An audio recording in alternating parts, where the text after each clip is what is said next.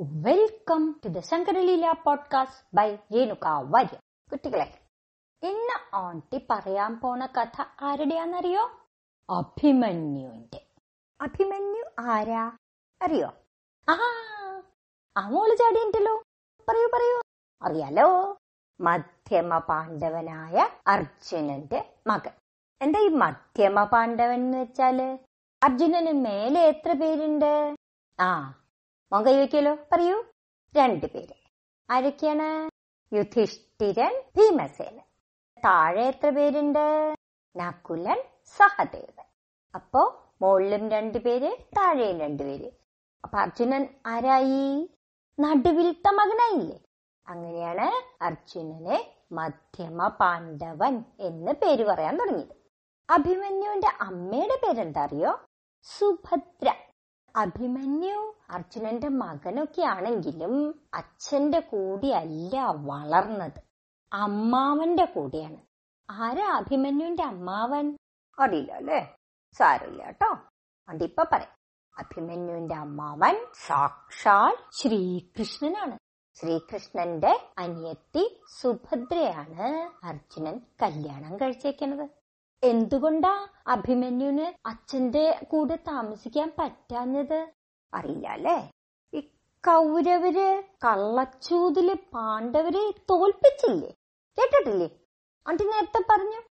പാണ്ഡവരിൽ മൂത്ത ആൾ ആരാണ്? ആ തന്നെ യുധിഷ്ഠിരൻ. ആ യുധിഷ്ഠിരനും കൗരവരുടെ അമ്മാവൻ. ആരാണ്? കേട്ടിട്ടുണ്ടോ? ശകുനി.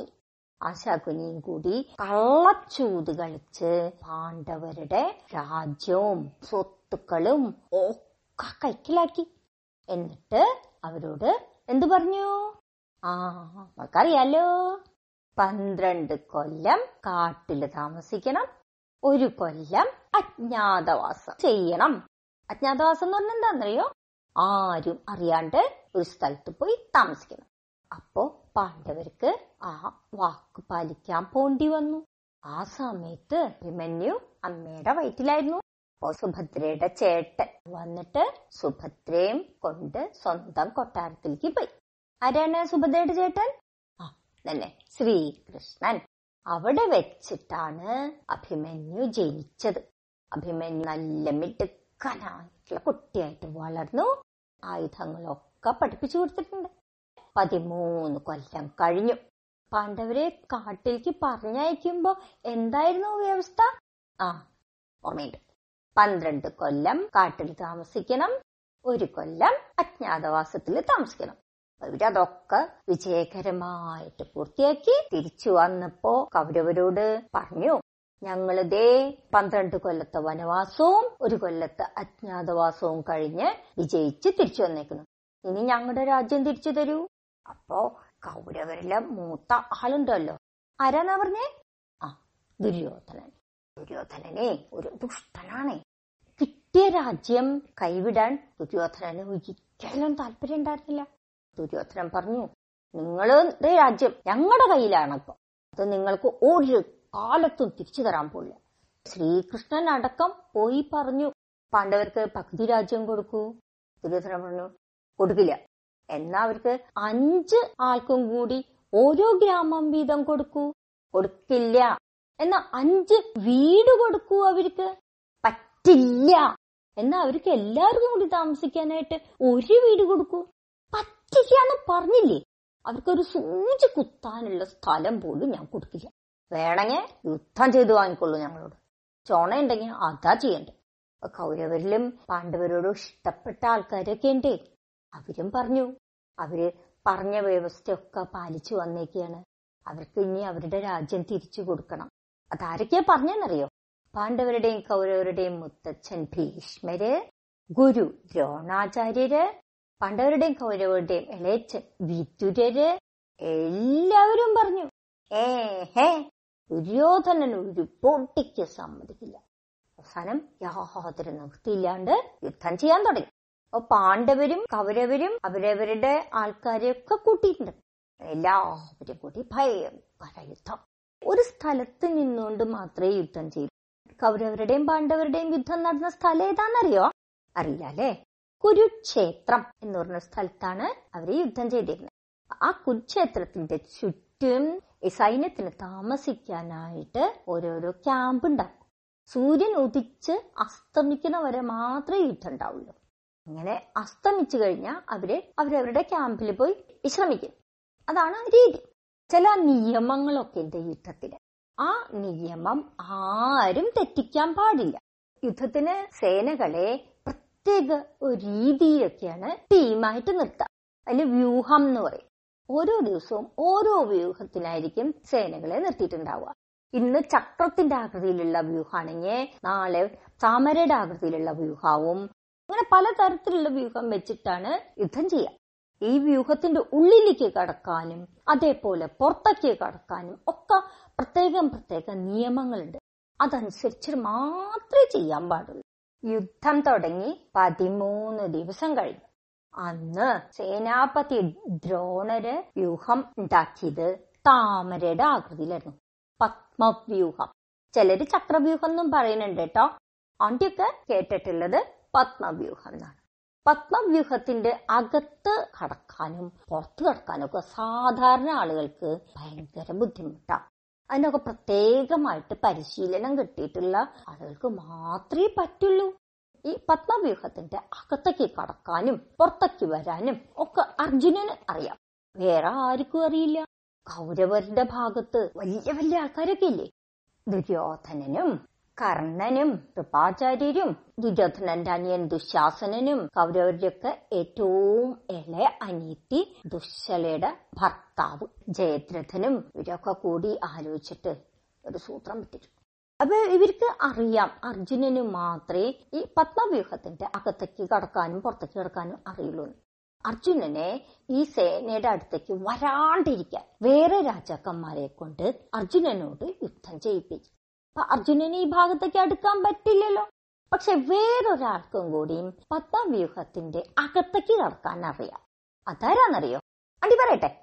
അർജുനന്റെ മകൻ അഭിമന്യു. അഭിമന്യുവിന് പത്മവ്യൂഹത്തിന്റെ അകത്തേക്ക് കടക്കാൻ പഠിപ്പിച്ചിട്ടുണ്ട്. പക്ഷേ അവിടുന്ന് പുറത്തേക്ക് കടക്കാൻ ശരിക്ക് അറിയില്ല. അത് കൗരവർക്കും അറിയാം. കൗരവര് വിചാരിച്ചു ആരും പത്മവ്യൂഹത്തിന്റെ അകത്തേക്ക് കടക്കാണ്ടാവുമ്പോ അഭിമന്യു വരും. ഉറപ്പാ. അവൻ വീരനല്ലേ? അർജുനന്റെ മകനല്ലേ? എന്തായാലും അവന് അടങ്ങിയിരിക്കാൻ പറ്റില്ല. അതുകൊണ്ട് അവൻ എന്തായാലും പത്മവ്യൂഹത്തിന്റെ ഉള്ളിലേക്ക് കടക്കും. പക്ഷെ അവന് പുറത്തേക്ക് കടക്കാനും പറ്റില്ല. അപ്പോ അവനെ രക്ഷിക്കാൻ ഒരേ ഒരാൾക്കേ പറ്റുള്ളൂ. അതാർക്കാ? അർജുനന്. ഒരു കാര്യം ചെയ്യാം. അർജുനൻ ആ ഭാഗത്തേക്കൊന്നും വരാണ്ട് മറ്റു രാജാക്കന്മാരെ ഞങ്ങൾ ചട്ടം കെട്ടിക്കൊള്ളാം എന്നിട്ട് നമുക്ക് അഭിമന്യുവിനെ ഈ പത്മവ്യൂഹത്തിലിട്ട് കൊല്ലാം. അങ്ങനെ വരുമ്പോ പാണ്ഡവരുടെ വീര്യം കുറയില്ലേ? ഈ പാണ്ഡവരുടെ കൂടെ ആരുള്ളത് കൊണ്ടാ അവർക്ക് ഇത്ര വലിയ വീര്യം? ആ തന്നെ ശ്രീകൃഷ്ണൻ ഉള്ളത് കൊണ്ടാണ്. അപ്പൊ ശ്രീകൃഷ്ണന്റെ ബലം കുറച്ചാൽ അതുപോലെ അർജുനന്റെ മകനല്ലേ അഭിമന്യു? ഓ അഭിമന്യു മരിച്ചാൽ അർജുനനും വിഷമാവില്ലേ? അപ്പൊ അർജുനന്റെയും വീര്യം ഒന്നും കുറയില്ലേ? അങ്ങനെ വന്നാൽ യുദ്ധം നമുക്ക് എളുപ്പം ജയിക്കാം. ആദ്യം തന്നെ നമുക്ക് അഭിമന്യുവിനെ കൊല്ലണം. പത്മവ്യൂഹത്തിന്റെ ഉള്ളിലേക്ക് അടുക്കാൻ ആർക്കും പറ്റണില്ല. അഭിമന്യു പറഞ്ഞു ഞാൻ വഴി ഉണ്ടാക്കി തരാം പത്മവ്യൂഹത്തിന്റെ ഉള്ളിലേക്ക്. നിങ്ങൾ പിന്നാലെ വന്നാൽ മതി. ഒരു ആ ശരി. പറഞ്ഞ് അഭിമന്യു മുമ്പിൽ യുദ്ധം ചെയ്ത് ചെയ്ത് ചെയ്ത് വഴി ഉണ്ടാക്കാൻ തുടങ്ങി. മറ്റു യോദ്ധാക്കളില്ലേ ഇവരൊക്കെ പിന്നാലെ പോയി.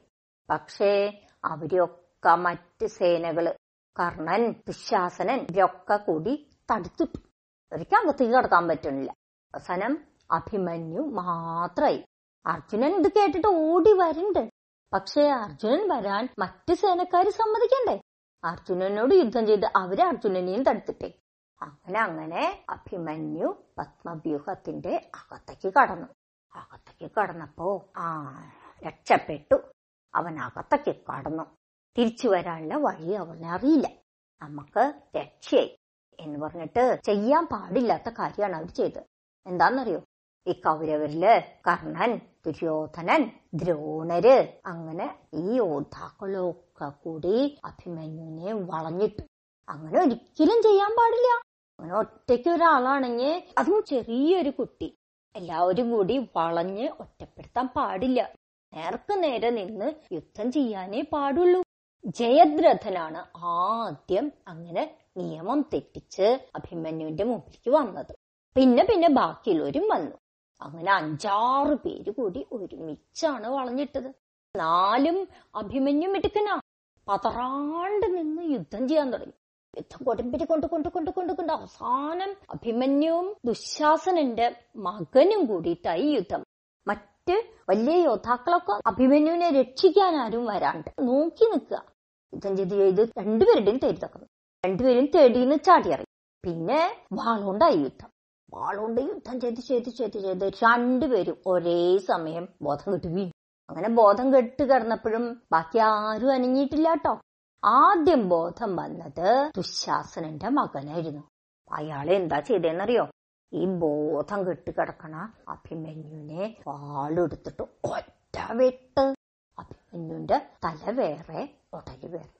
ഇതങ്ങോട്ട് കണ്ടപ്പോ കൗരവൃത്ത സേനയൊക്കെ ഹായ് ഞങ്ങൾ ജയിച്ചേ ഞങ്ങൾ ജയിച്ചേ അഭിമന്യു മരിച്ചുപോയേ അഭിമന്യു മരിച്ചുപോയേ എന്നൊക്കെ സന്തോഷായിട്ട് കൂട്ടി വന്നു പാണ്ഡവരുടെ ഭാഗത്ത് ആകെ പ്രശ്നമായി അഭിമന്യു മരിച്ചു കഴിഞ്ഞപ്പോ പിന്നെ പാണ്ഡവരിലെ മറ്റുള്ളവർക്കൊക്കെ യുദ്ധം ചെയ്യാൻ താല്പര്യം കുറഞ്ഞില്ലേ? അവരവരുടെ കൂടാരങ്ങളിൽ പോയി അവിടെ ഇരുന്ന് കരയാൻ തുടങ്ങി എല്ലാവരും കൂടി ഒരുമിച്ച്. അർജുനൻ ഇതൊന്നും അറിഞ്ഞിട്ടില്ല കേട്ടോ. കുറച്ച് അകലെയാണ് യുദ്ധം ചെയ്തത്. ശത്രുക്കളെയൊക്കെ തോൽപ്പിച്ച് അർജുനനും കൂടാരത്തിലേക്ക് തിരിച്ചു വന്നപ്പോണ്ട് ഇവിടെ എല്ലാവരും ഇരുന്ന് കരയുക കാര്യം ചോദിച്ചു. അവിടെ അഭിമന്യു മരിച്ച കാര്യവും അത് എങ്ങനെയാണ് മരിച്ചതെന്നും അർജുനനാകെ സങ്കടവും ദേഷ്യവും ഒക്കെ കൂടി വന്നുട്ടോ. ഏറ്റവും പ്രിയപ്പെട്ട മകൻ വീരശൂര പരാക്രമി. ആ അഭിമന്യു ഇങ്ങനൊരു ചതിയിൽ പെട്ടു മരിച്ചില്ലേ? ആരാദ്യം നിയമം തെറ്റിച്ച് അഭിമന്യുവിനോട് ഏറ്റുമുട്ടിയത്? ആരാ ഏറ്റുമുട്ടിയത്? അതന്നെ ജയദ്രഥൻ. അതുകൊണ്ടല്ലേ ബാക്കി എല്ലാവരും കൂടി ഒരുമിച്ച് ചേർന്നത്? അർജുനന് ദേഷ്യം വന്നിട്ട് അർജുനൻ പറഞ്ഞു എടാ ജയദ്രഥ നീ നോക്കിക്കോ നാളെ സൂര്യൻ അസ്തമിക്കുന്നതിന് മുമ്പ് നിന്നെ ഞാൻ കൊന്നിരിക്കും. ഇത് സത്യം സത്യം സത്യം. കൗരവരുടെ സേനയിലും ഇതൊക്കെ കേൾക്കൂലോ? ഇവിടെ പറയണത് അപ്പുറത്ത് പറഞ്ഞു കൊടുക്കാൻ ആൾക്കാരൊക്കെ ഉണ്ടേ. എന്താ അർജുനൻ ശപഥം ചെയ്തിട്ടുള്ളത്? ആ തന്നെ ജയദ്രഥനെ അസ്തമയത്തിന് മുമ്പ് കൊല്ലും. അർജുനൻ പറഞ്ഞാ പറഞ്ഞ പോലെ ചെയ്യുന്ന ആളല്ലേ? കൗരവരൊക്കെ എന്ത് ചെയ്തു എന്നാ ഈ ജയദ്രഥനെ ഒരിക്കലും അടുക്കാൻ പറ്റാത്ത വിധത്തിൽ നടുക്ക് നിർത്തിയിട്ട് കൗരവരൊക്കെ ചുറ്റും കാണാത്ത വിധത്തിൽ നിന്ന് യുദ്ധം ചെയ്യാൻ തുടങ്ങി. പെട്ടെന്നൊന്നും ജയദ്രഥന്റെ അടുത്ത് എത്താനേ പറ്റില്ല. അർജുനൻ കുറേ ശ്രമിച്ചു. അവസാനം സൂര്യൻ അസ്തമിക്കുമ്പോഴേക്കൊന്നും ജയദ്രഥനെ കിട്ടില്ലേ? എന്നുള്ള സംശയായി അപ്പൊ ശ്രീകൃഷ്ണൻ എന്ത് പണി വെട്ടിച്ചു എന്നറിയാം? ശ്രീകൃഷ്ണൻ ആരാ ശരിക്ക്? ആ അതന്നെ. മഹാവിഷ്ണു. മഹാവിഷ്ണുവിന്റെ ആയുധം എന്താ? ആ ചക്രം. ആ ചക്രം എടുത്ത് സൂര്യനെ മറച്ചുകൊണ്ട് പൊക്കി പിടിച്ചു. അപ്പെന്തായി സൂര്യനെ കാണണ്ടായില്ലേ? അപ്പ എല്ലാവരും സൂര്യൻ അസ്തമിച്ചേ. ഞങ്ങൾ ജയിച്ചേ. ജയദ്രഥനെ കൊല്ലാൻ പറ്റിയില്ലേ? എന്നും പറഞ്ഞിട്ട് ഓടിങ്ങോട്ട് വന്നു. അപ്പോ ശ്രീകൃഷ്ണൻ എന്ത് ചെയ്തു? ആ ചക്രം ഇങ്ങോട്ട് മാറ്റി. ചക്രം മാറ്റിയപ്പോഴെന്തായി അർജുനന് ജയദ്രഥനെ കാണാറായി. ഇതന്നെ അവസരം. വെച്ചിട്ട് അർജുനൻ അമ്പെടുത്തിട്ട് ഒറ്റയ്യൽ ജയദ്രഥന്റെ കഴുത്തിന് തന്നെ അമ്പ് കൊണ്ടു ജയദ്രഥൻ അവിടെ മരിച്ചു വീണു. അങ്ങനെ ശ്രീകൃഷ്ണന്റെ സഹായത്തോടു കൂടിയിട്ട് അർജുനൻ അഭിമന്യുവിനെ അന്യായമായ രീതിയിൽ നിയമം തെറ്റിച്ച് കൊന്ന ജയദ്രഥനെ കൊന്നു. യുദ്ധത്തോടു കൂടിയിട്ട് എല്ലാവർക്കും നാശം പറ്റിയെങ്കിലും പാണ്ഡവരുടെ വംശത്തിൽ ഒരു പൊടിപ്പ് ബാക്കിയുണ്ടായിരുന്നു. അതാരാന്നറിയോ? അഭിമന്യുവിന്റെ മകൻ. മഹാഭാരത യുദ്ധത്തിന് മുമ്പ് അഭിമന്യുവിന്റെ കല്യാണം കഴിഞ്ഞിട്ടുണ്ടായിരുന്നു. മത്സ്യരാജാവ് വിരാടന്റെ മകൾ ഉത്തരയായിരുന്നു അഭിമന്യു കല്യാണം കഴിച്ചത്. അജ്ഞാതവാസകാലത്ത് പാണ്ഡവര് അവിടെയാണ് താമസിച്ചിരുന്നത്. ആ ഉത്തര മഹാഭാരത യുദ്ധം നടക്കുന്ന സമയത്ത് ഗർഭിണിയായിരുന്നു. ഉത്തര പ്രസവിച്ച് പരീക്ഷിത് എന്ന് പറഞ്ഞിട്ട് ഒരു മകനുണ്ടായി. ആ പരീക്ഷിത്തിന്റെ മകൻ ജനമേജയന് വ്യാസമുനിയുടെ ശിഷ്യൻ വൈശംഭായനൻ പറഞ്ഞു കൊടുക്കണ കഥയാണ് മഹാഭാരതം. അപ്പൊ നിങ്ങൾക്ക് അഭിമന്യുവിന്റെ ഈ കഥ ഇഷ്ടപ്പെട്ടോ? ഇഷ്ടപ്പെട്ടിട്ടുണ്ടെങ്കിൽ നിങ്ങളിത് എന്താ ചെയ്യണം? അതുകൊണ്ട് എപ്പോഴും പറയണ പോലെ തന്നെ എല്ലാവർക്കും ഷെയർ ചെയ്യണം? അപ്പൊ ആണ്ടി ഈ കഥ നിർത്തട്ടെ. അടുത്ത പ്രാവശ്യം വേറൊരു കഥയായിട്ട് ആണ്ടി വരാം. ഓക്കെ